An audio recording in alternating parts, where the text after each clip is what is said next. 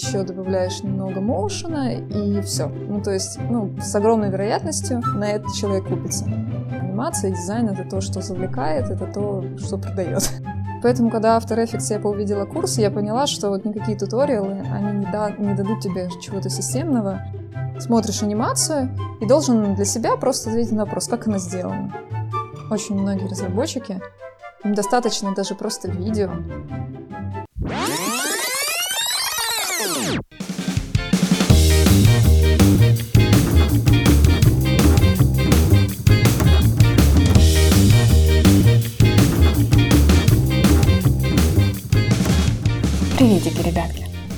подкаст «Я дизайнер, я так вижу», меня зовут Юля. Напоминаю, что в первом сезоне в каждом выпуске я приглашаю нового гостя, который делится своим уникальным опытом на какую-то тему. Сегодня у нас в гостях Катя Нижегородова, UX UI дизайнер. Для Кати дизайн это как стиль жизни. И все ее хобби так или иначе связаны с дизайном и с творчеством. Катя шьет, и вяжет. Если у предыдущих наших гостей ключевым скиллом был UX, то для Кати это больше visual и motion. Выпуск я бы назвала особенным. Во-первых, потому что вы заслушаетесь Катин бархатный голос, а во-вторых, тема анимации в интерфейсах и motion графика оказалась настолько затягивающей, что мы незаметно проговорили с Катей почти два часа. И что-то вырезать, у меня не поднялась рука. Поэтому выпуск, как вы уже могли заметить, разделен на две части.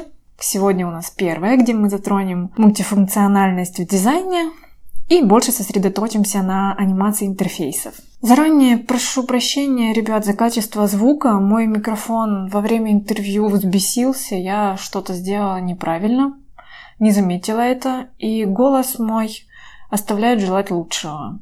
Поэтому я продолжаю совершенствоваться в качестве звука, обещаю становиться лучше. Надеюсь, вы меня в этот раз простите и будете более лояльны, потому что сама тема просто обалдеть. Чтобы узнать, кстати, о чем будет вторая часть, вам нужно будет дослушать до конца. В конце я об этом, в конце выпуска я об этом расскажу. А давайте пока познакомимся с Катей поближе. Привет. Привет. Катя, я тебя уже расписала, представила как супер профессионалы. Но расскажи немножко о себе от твоего лица. А, меня зовут Катя. Я UI UX дизайнер. Дизайне, наверное, лет 8. Работала в разных компаниях, делала абсолютно разные задачи. Как дизайнер я больше visual, поэтому сосредотачивалась на, собственно, UI, потом на иллюстрации, на анимации в том числе, брендингом занималась какое-то время — ну, в общем, все, что около дизайна связано. Мои хобби, наверное, сильно связаны все с дизайном, потому что сейчас, например, я вне работы занимаюсь иллюстрацией по большей степени, немного анимацию тоже пытаюсь подтянуть. Кроме того, я, например, шью, еще вязать люблю. Вот. Но в основном я сейчас хочу сосредоточиться на чем-то одном, и поэтому пока что это иллюстрация. К сожалению, не, на это надо положить всю себя, типа всю свою жизнь. Поэтому я шью для себя, только и вяжу только для себя. Ну, иногда родным еще. Есть вещи, в которых ты приходишь, в которых ты... Вот, пальто. Класс. И сколько ты его шила? Три недели. Быстро. Нет, Нет? я чуть не повесилась. На самом деле, а, у меня у папы есть э, классная фраза, он говорит, если у тебя есть высшее образование и YouTube, то все тебе по зубам. На самом деле, я просто нашла хороший туториал, как делать, и по нему делала. Ну вот мы, кстати, разговаривали с Ангелиной недавно, и она рассказывала про свое хобби с джинсовыми куртками, которые она разрисовывала. А, я слышала, да. Да. Угу. Она то же самое сказала, что ей это очень нравилось, все это классно, но она не может этим заниматься, потому что на это всю себя нужно положить. Просто после такого хобби ты очень, как это сказать, на нуле. То есть тебе прямо нужна неделя передышки, чтобы опять начать что-то делать. Поэтому я вот наверное, с возрастом прихожу к пониманию того, что надо как-то концентрироваться на каких-то конкретных задачах, заданиях, потому что особенно когда ты дизайнер, у тебя вообще невероятное количество областей, куда можно развиваться, и я уже понимаю, что надо, короче, сужать это все. Кстати, по поводу областей в дизайне, ты знаешь, чтобы стать хорошим специалистом в дизайне, можно лопатить 24 на 7, можно тренировать насмотренность, качать свои, не знаю, дизайнерские скиллы вместе с тем, чтобы стать крутым специалистом, недостаточно одного дизайна. Вот дизайна в узком понимании. Да, да, да, в узком угу. понимании этого слова. И вот эта мультифункциональность, она повышает ценность каждого специалиста в своей области. Я знаю, что Дуров, когда начинал, он был и маркетологом, и проект-менеджером, и дизайнером одновременно. И все это повышало его ценность в том, что он не тратил лишнее время там на пресейл, на переговоры. И в этом его была ценность. Тебя как раз делает крутым специалистом твоя вот разнонаправленность и не только дизайн в узком понимании этого слова, а вот такой широкий кругозор. Да, безусловно. Просто надо понимать, что все равно у тебя есть какая-то вот базовая, самое лучшее твое умение, а все остальное это плюсы, плюсики, которые тебе всегда идут в карму.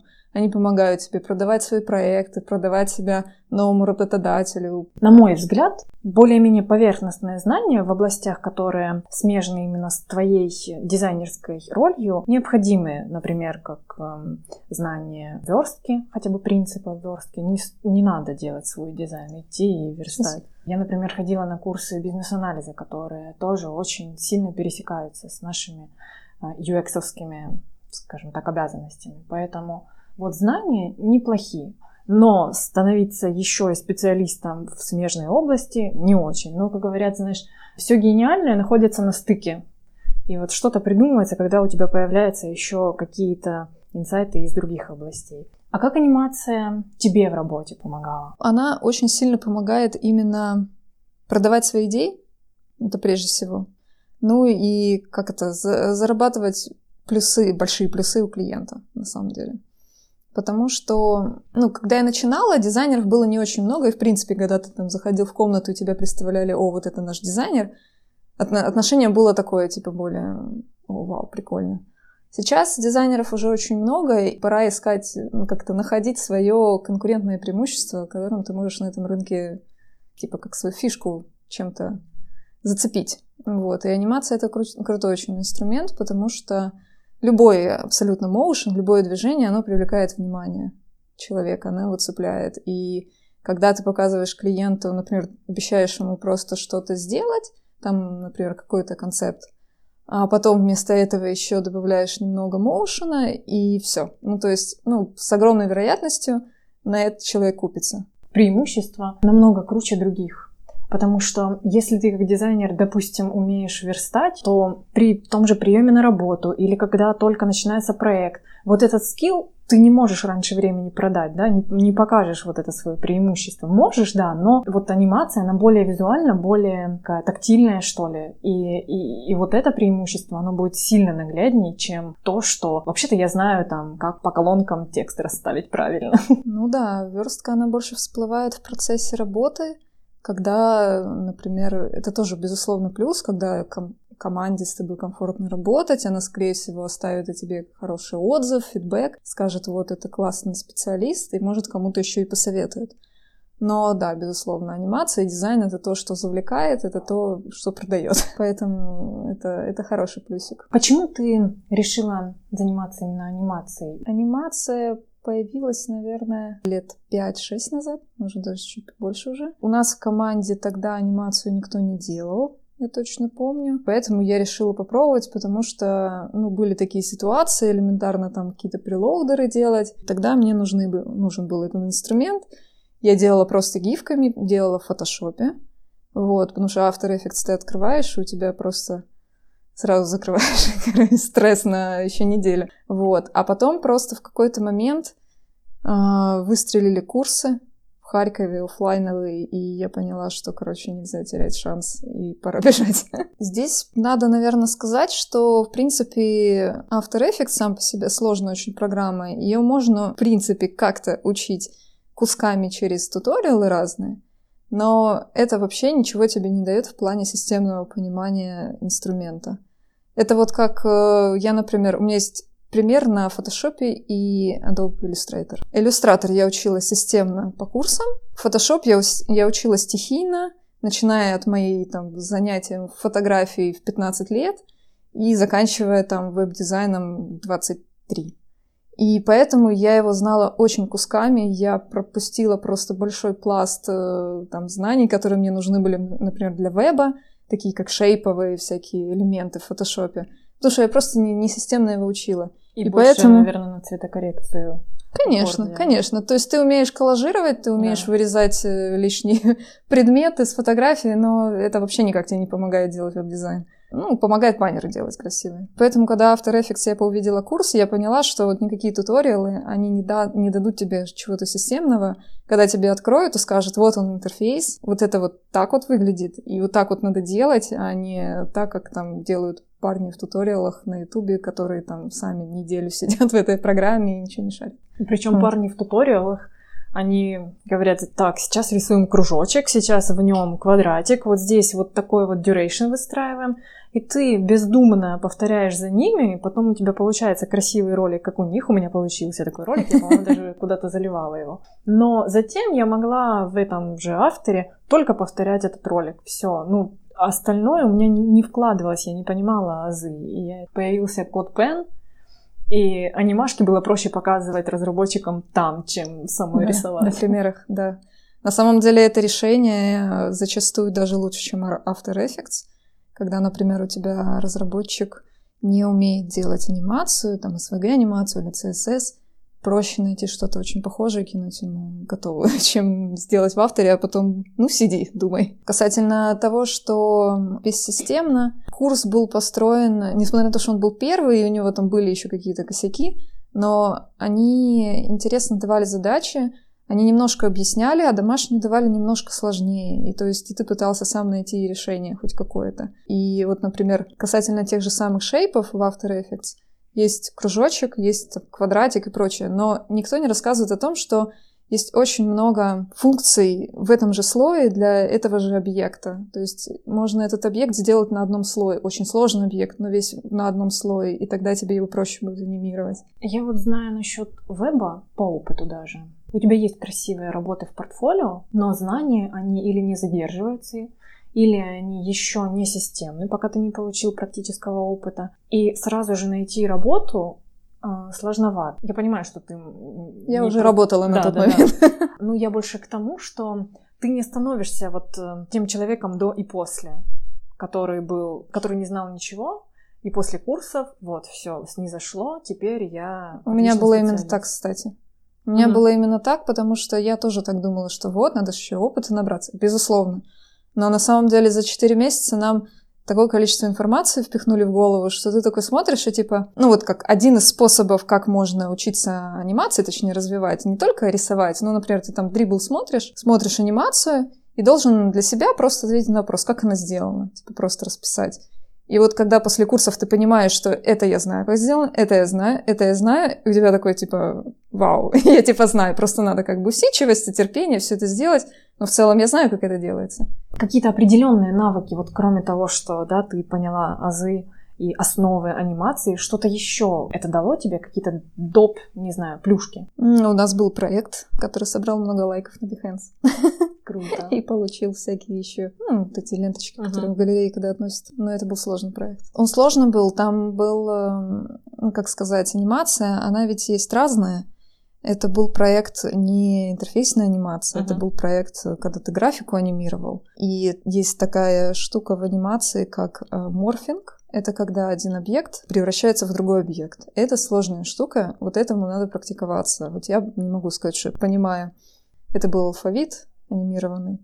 А, каждую букву, там у каждого человека было по несколько букв. И он должен был с помощью вот этого вот морфинга их сделать, занимировать да, тебе там что-то рассказали, но теперь тебе, вот тебе задача, у тебя есть там три ключевых кадра, у тебя есть буква, у тебя есть изображение, которое похоже по форме на эту букву, и тебе надо их как-то связать. Сколько времени прошло после того, как ты начала заниматься анимацией, и до того, как ты почувствовала себя профессионалом в этой области? Я понимаю, что всегда есть куда расти, что нет, я не специалист. Не, я на самом деле не чувствую себя профессионалом в этой области. Я разве что могу хорошо перелинковывать между собой макеты э, в интерфейсе, потому что, собственно, моя работа на этом завязана, и это то, что я чаще всего делаю, то, что чаще всего нужно клиенту. А вот, например, в плане там анимации персонажной какой-то или анимации графики или там выдумывания каких-нибудь прикольных там заставок, это вообще сфера, в которой можно расти бесконечно. Я прям мне сложно сказать, сколько надо на это время. Для UI UX дизайнеров, да, нам ближе анимация интерфейсов, поэтому, ну, давай с нее и начнем, углубимся. Какую пользу ты видишь от анимации? Польза на самом деле по задачам может делиться для разных людей. Но для тебя как дизайнера я уже говорила, то есть она тебе продает, она показывает твои какие-то преимущества, она позволяет тебе как дизайнеру целостно видеть свой продукт, который ты производишь. Также очень большой плюс, когда ты делаешь дизайн, ты все равно видишь каждую страницу вне контекста. Если ты ее хотя бы перелинкуешь с собой, я не знаю, в InVision, например, том же, уже на этом уровне ты поймешь, сколько боков у тебя в этой работе, сколько тебе надо переделывать, как у тебя не выровнены объекты относительно друг друга на разных страницах, а как у тебя не продуман там, флоу, то есть у тебя одна страница выезжает справа, другая страница выезжает снизу, то есть с точки зрения там, иерархии это вообще очень странно, и надо все переделывать. А вот. в какой-то момент флоу вообще оборвалось, и ты в да, тупике. Да, А у тебя вроде как по логике уже наложено очень много слоев из этих экранов, и как бы непонятно, как выкручиваться, то есть как выводить обратно пользователя. Вот. Потом для, в том числе для тебя это помогает, когда ты передаешь свою работу дальше. Для разработки, ну, про клиента потом отдельно поговорим. Для разработки в основном. Потому что приходить и рассказывать на пальцах это не работает. В After Effects тоже не всегда работает, а, потому что там только в некоторых случаях можно выгружать готовую уже анимацию. Если это говорится об конкретных элементах, которые у них есть там движение на странице, когда, например, у тебя экран выезжает со, со стороны. То есть все равно для каждой платформы, там, в зависимости от того, это вообще веб-сайт или это приложение, это на iOS или на Android, будет все равно по-разному задаваться параметры анимации.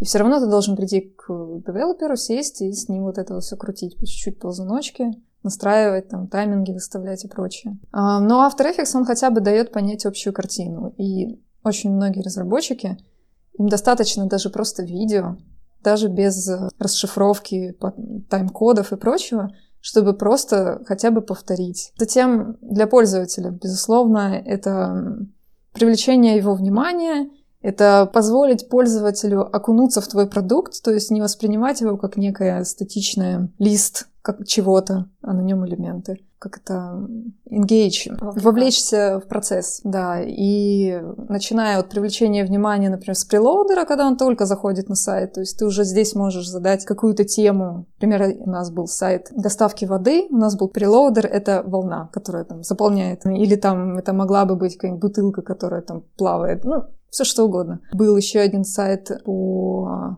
морепродуктам, и там у меня плавал кит, по-моему. Тоже был прелоудер, как он плывет на, по волнам. Открывает сайт, он вовлекается в процесс, и если сайт еще будет к нему отзывчивый, то есть он ведет мышку, а у него элементы на него реагируют. То есть это будет в том числе призывать его к действию, побуждать и давать осознание того, что сайт на него реагирует, что ничего не зависло, что все в процессе, все нормально, все спокойно. Кроме того, анимация помогает нам навигироваться по сайту. Я говорю все про сайты, в приложении в том числе. Потому что не всегда на самом деле понятно. Есть такие ситуации, когда дизайн не до конца продуман. Вот у меня были такие ситуации, когда мне попадали чужие дизайн-макеты, и анимация — это было решение. Это очень костыльное решение, но анимация помогала тебе понять, откуда один объект появляется. А вот, например, если вспомним покупку билетов, например, там авиабилеты или на поезд, то есть у тебя этот билет на том сайте, это было приложение, на том, в том приложении он сворачивался в одну кнопку. И вот чтобы было понятно, что он вообще туда вернулся, то есть изначально он просто исчезал, ты нажимал на крестик, он закрывался, и ты не видел больше свой билет. Для пользователя это стресс. И здесь помогло решить анимация, просто вот этого сворачивания, как мы видим сворачивание приложения на iOS, когда ты закрываешь приложение, оно сворачивается в иконку. Вот там было такое же решение, очень простое, но оно вот этим костыльным путем показало, что, окей, не волнуйся, оно вот здесь вот нажмешь, оно назад выплывет. Ты вот напомнила про эту иконку. Это впервые появилось в айфонах, и это как раз такая вещь, которая вроде бы как не обязательно, да, но вот такая анимация, она может менять ментальную модель, да. Вот вы видели это в айфонах, применили в каком-то другом месте, а люди этим уже пользуются, они понимают э, как бы назначение таких анимаций. И я читала как-то, что duration, длительность анима... Э, длительность вообще движения, она заложена в мозг человека, и даже в природных явлениях, которые происходят плавно, да, мы их ну, воспринимаем да, адекватно, а, например, молния, она слишком мгновенна, люди, э, мозг это не обрабатывает, и чаще всего люди приписывали ей сверхъестественное именно потому, что они не успевали обработать, понять, что произошло. И вот эта модель особенностей нашего мозга, она учитывалась в анимациях, и когда дизайнеры в Apple придумали сворачивать э, приложение в иконку, это как раз давало небольшое время, не мгновенно, да, она куда-то ушла и непонятно, где она находится. Давало время на то, чтобы проследить за ней и в следующий раз запомнить, где у тебя там, да, среди твоих трех рабочих столов находится это приложение.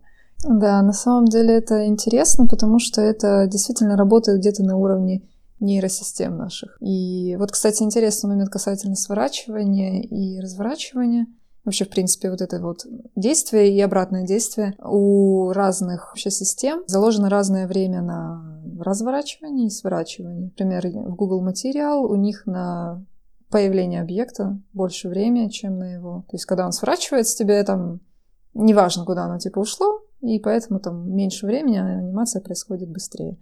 Кстати, еще что интересный момент, я померила. iOS-анимация дольше, в среднем в два раза, чем Android гайдлайном. Это заложено именно в идее самой Пла и Гугла. Я думаю, что iOS, он больше пытается наследовать нашу нативную какую-то анимацию, которую мы видим в жизни. То есть у них плавнее сделан, вот если немножко забежать в другую область, у анимации практически любой должно быть а, замедление или ускорение.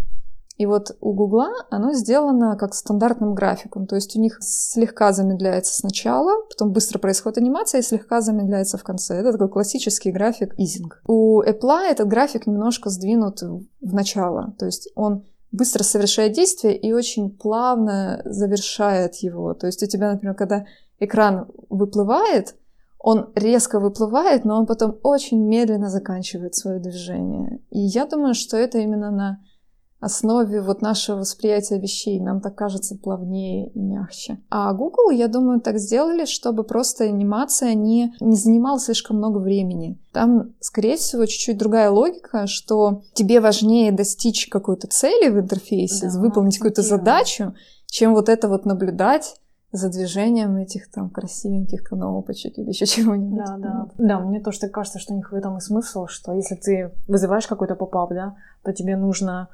акцентировать внимание на этом, да, пока пользователь не совершил действия, здесь все и происходит. Когда он уже закрывает, все, можно уже быстрее с этим всем разобраться. И очень тебя поддерживаю по поводу пользы анимации для UX. И слышала такую метафору, она мне прям запала в душу, как бы объясняющую, почему анимация важна. Есть четыре всего вкуса, да, острое, там, сладкое, которое понятное. Вот ты понимаешь, это острое, а это сладкое. А есть официальный пятый вкус, называется он умами, mm-hmm. так, который, ну, вообще это глютонат, который добавляется в соевый соус, в пармезан или еще какой-то, он немножко непостижим, да, для... Ты не можешь его описать как точно соленый, как точно острый, он как бы пятый, отдельный. Его может не быть, но при добавлении его в блюдо все составляющие, они становятся более сильными, вкус улучшается и становится вот как бы более оригинальным.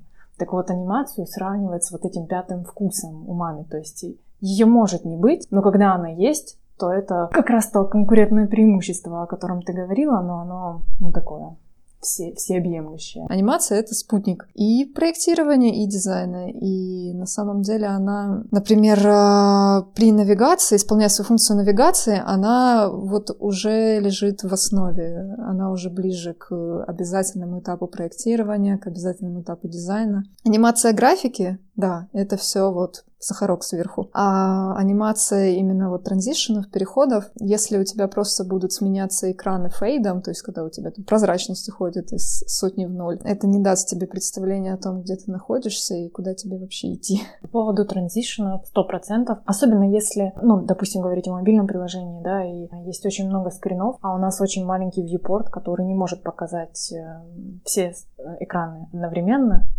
И именно анимация может помогать навигироваться между ними так, что в голове складывается вот эта картинка, где что находится, откуда оно появилось, да справа или слева. Если я хочу вернуться, значит мне нужно опять, да, свайпить влево. Но неправильное понимание вот этих принципов анимации может иногда запутать даже пользователя, да, вот как ты говорила, что непонятно откуда что появлялось. Можешь рассказать какие-то основные принципы тех же транзишенов, возможно, на которые можно полагаться, если ты начинаешь делать анимацию? Да, наверное, в анимации есть какие-то конкретные, конкретная база, если мы говорим о ну, пускай будем сейчас говорить больше об анимации интерфейсов. Прежде всего, наверное, это принцип таймингов, то есть правильно определить время, которое нужно пользователю для считывания этой анимации. Не существует какой-то формулы для четкого определения этого тайминга. У Google Material есть там определенные рекомендации касательно этого. Но опять-таки, всегда надо воспринимать это как рекомендации, а не как четкое положение. Но это хорошая база, чтобы оттолкнуться. Но вот я, например, Использовала эти рекомендации только для анимации, для микроанимации иконок, системных иконок. Когда у тебя действительно это, это очень вторичное действие, и на нем не надо сильно сосредотачивать внимание. Оно обычно происходит параллельно с каким-то транзишеном, или с появлением другого элемента, или с, с еще чем-то. И поэтому вот тут вот очень хорошо было, там он, по-моему, советует 200 миллисекунд, то есть это 0,2 секунды, это очень быстрая анимация. И вот в этом плане, да, Например, для транзишенов ты вот выставляешь рекомендацию, начинаешь проигрывать. Один раз, второй раз поменял, третий раз поменял. И вот так где-то на десятый раз, когда ты посмотришь анимацию, ты поймешь, вот как бы ты хотел, чтобы оно вот выезжало. Как плавно и какой график замедления ускорения тебе надо поставить, этот график изингов. Это первое. Второе — это пускай будут те же самые изинги замедления ускорения, потому что у нас практически ничего в нашей реальной жизни — не двигается с перманентной, какой-то постоянной скоростью. У всего есть э, небольшое ускорение или небольшое замедление в конце. В 12 принципах анимации Диснея там был как раз один, где объект, на который ничто не влияет извне, двигается с постоянной скоростью. И там нарисован какой-то астероид в космосе. То есть это единственная mm-hmm. возможность двигаться ну, равномерно. Остальное, ну, если мы берем наш реальный мир, это не космос и не вакуум. Ну, на самом деле, да. Такая анимация полезна в анимации графики, когда, например, у тебя надо заанимировать, например, фон. И у тебя фон должен ну, просто двигаться в определенном, с определенным временем. Вот тогда да, тогда они не нужны. А так, в основном, если это объект, э, на который человек смотрит, а он на него будет смотреть, потому что на движущий объект он сразу попадает во взгляд. Если он будет двигаться прямолинейно, это никому не интересно, это скучно. А, поэтому всегда ему надо давать ускорение или замедление. Следующий принцип, ну, наверное, пускай будет bounce. Это эффект отскока. В транзишенах его почти не используют, но есть такие иногда. Буквально сегодня заметила Facebook, например, когда ты листаешь ленту и нажимаешь на комментарий, вот это вот окошко с комментариями выезжает с баунсом. То есть оно сначала увеличивается, потом уменьшается. Вообще, что такое баунс? Это когда у тебя объект завершает действие, не просто статично его завершает, а он делает обратное действие и опять в другую сторону действия. То есть он немножко колеблется в конце. И вот баунс — это вот это вот колебание в конце. Как отскакивающий мячик. Да, как у отскакивающего мячика. Это немножечко странно, когда это применяется в интерфейсе, но тематически это очень классно можно завязать. Приложение, это очень часто используется в игровых приложениях, когда у тебя попапы там вылазят. Они, они всегда вылазят с баунсом, потому что вот это вот эффект желе, он игровой немножечко. Да, у них своя вот. логика. Да. И там это намного сильнее прикручено. Но вот на Фейсбуке, как ни странно, тоже это есть. То есть у тебя вылезло окно с огромным списком комментариев, но они все равно к нему приделали баунс. Опять-таки в iOS, в родных приложениях iOS есть баунс почти везде. Потому что, ну, опять-таки, наверное, это из-за того, что они хотят максимально, чтобы пользователь чувствовал свою связь с реальным миром. У них, когда ты на что-то нажимаешь, оно уменьшается, потом ты отпускаешь, там, например, эта карточка в выдаче, и ты на нее нажимаешь, она чуть-чуть уменьшится, потом она чуть-чуть увеличится на весь экран, она выйдет за пределы экрана, и потом она встанет в экран, в размер экрана. И вот этот баунс есть. Например, у Google Material нету. Они быстрее делают анимацию. Естественно, у них нет времени, чтобы играться с этим баунсом. Да, и я помню вот это правило, и даже гифку, которая на него нарисована, когда появляется какой-то элемент, и он резко останавливается. Да, да статично резко. Ну, это на любителя абсолютно, и все зависит от тематики вашего вообще ресурса. Если это какой-то серьезный ресурс, или вы делаете там предложение для медработников или еще что-нибудь, баунс будет слишком игровым, он будет очень странно смотреться.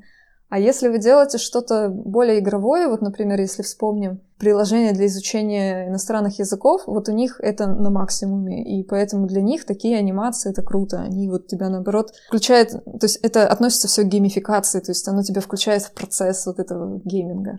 И в Фейсбуке, мне кажется, примерно та же история. Фейсбук, он как бы твой друг. Там все твои знакомые, все твои пир, ну, угу. одноклассники, одногодки.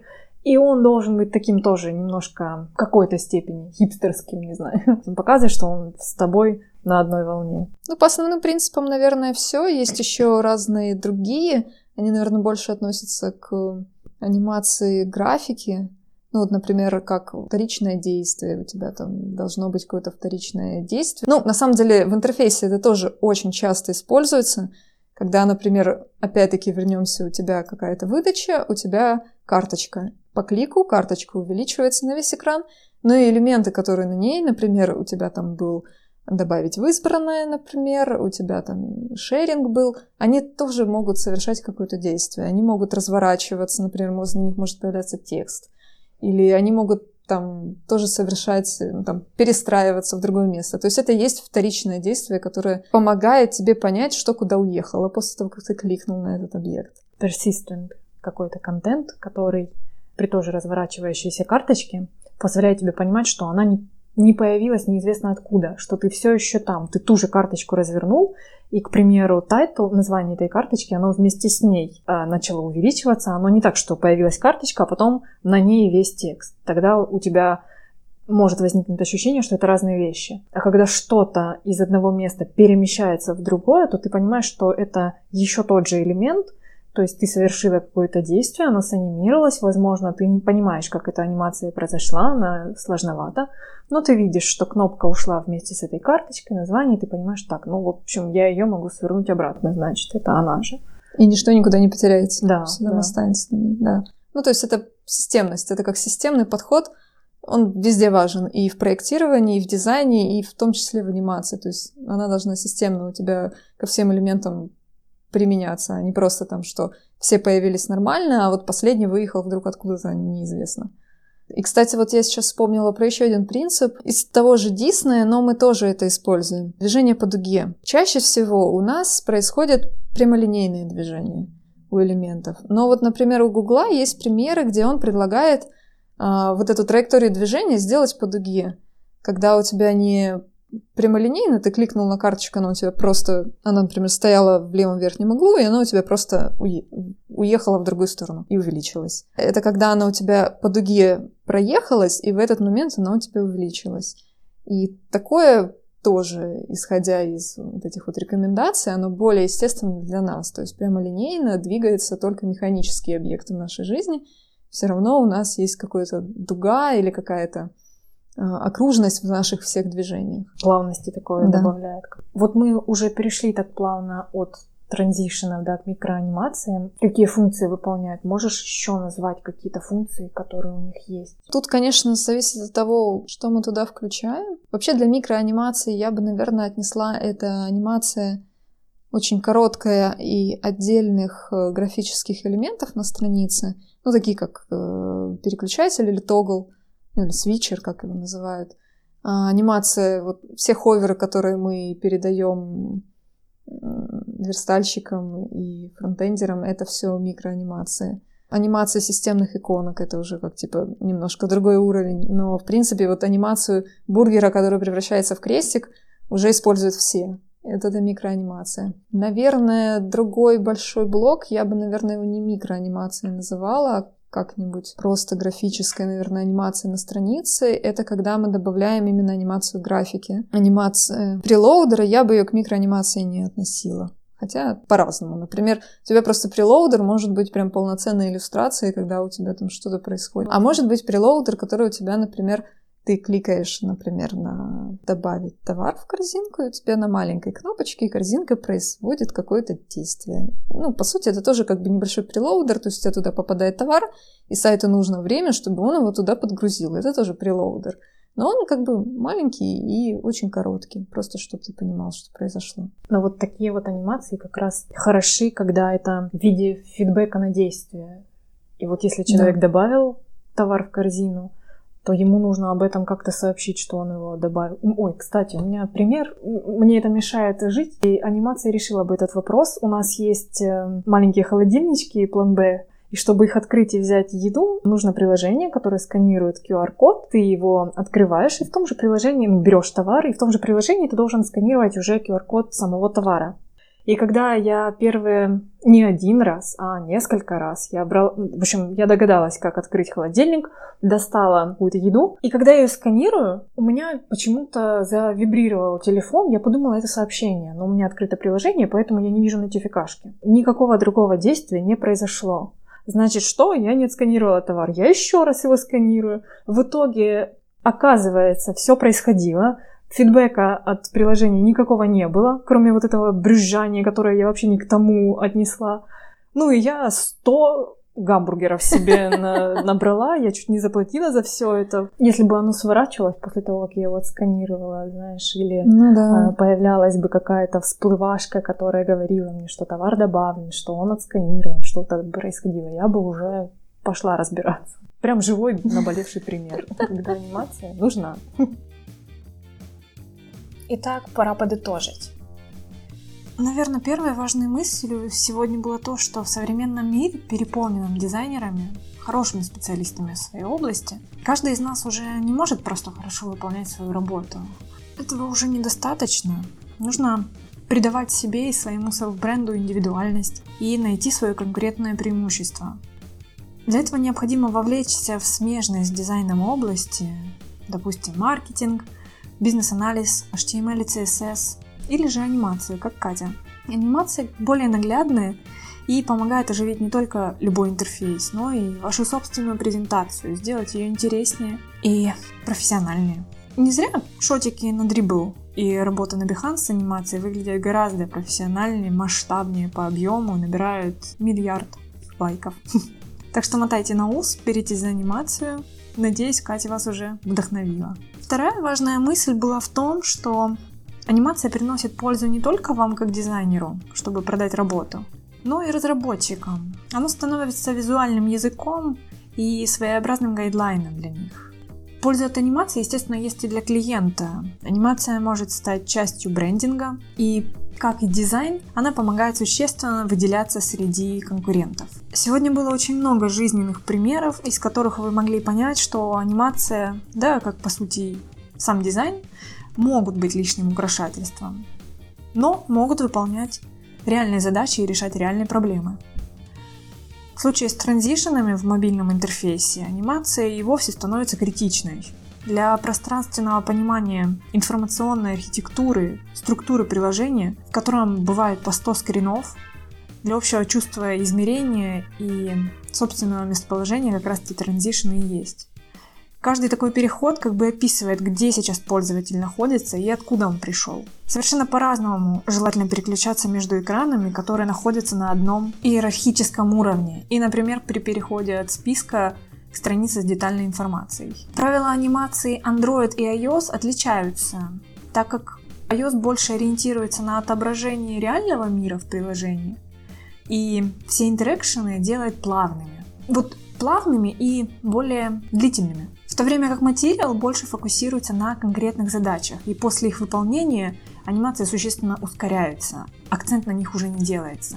Кроме навигирующих таких транзишенов, есть еще микроанимации. Чтобы они не перегружали и не переукрашали интерфейс, Старайтесь изначально их использовать как конкретные функции. К примеру, чтобы передать мгновенную обратную связь на действие. Или чтобы помогать в понимании, а, что элементы интерактивные, чтобы отображать текущее состояние, ну и, наконец, чтобы делать интерфейс более эмоциональным.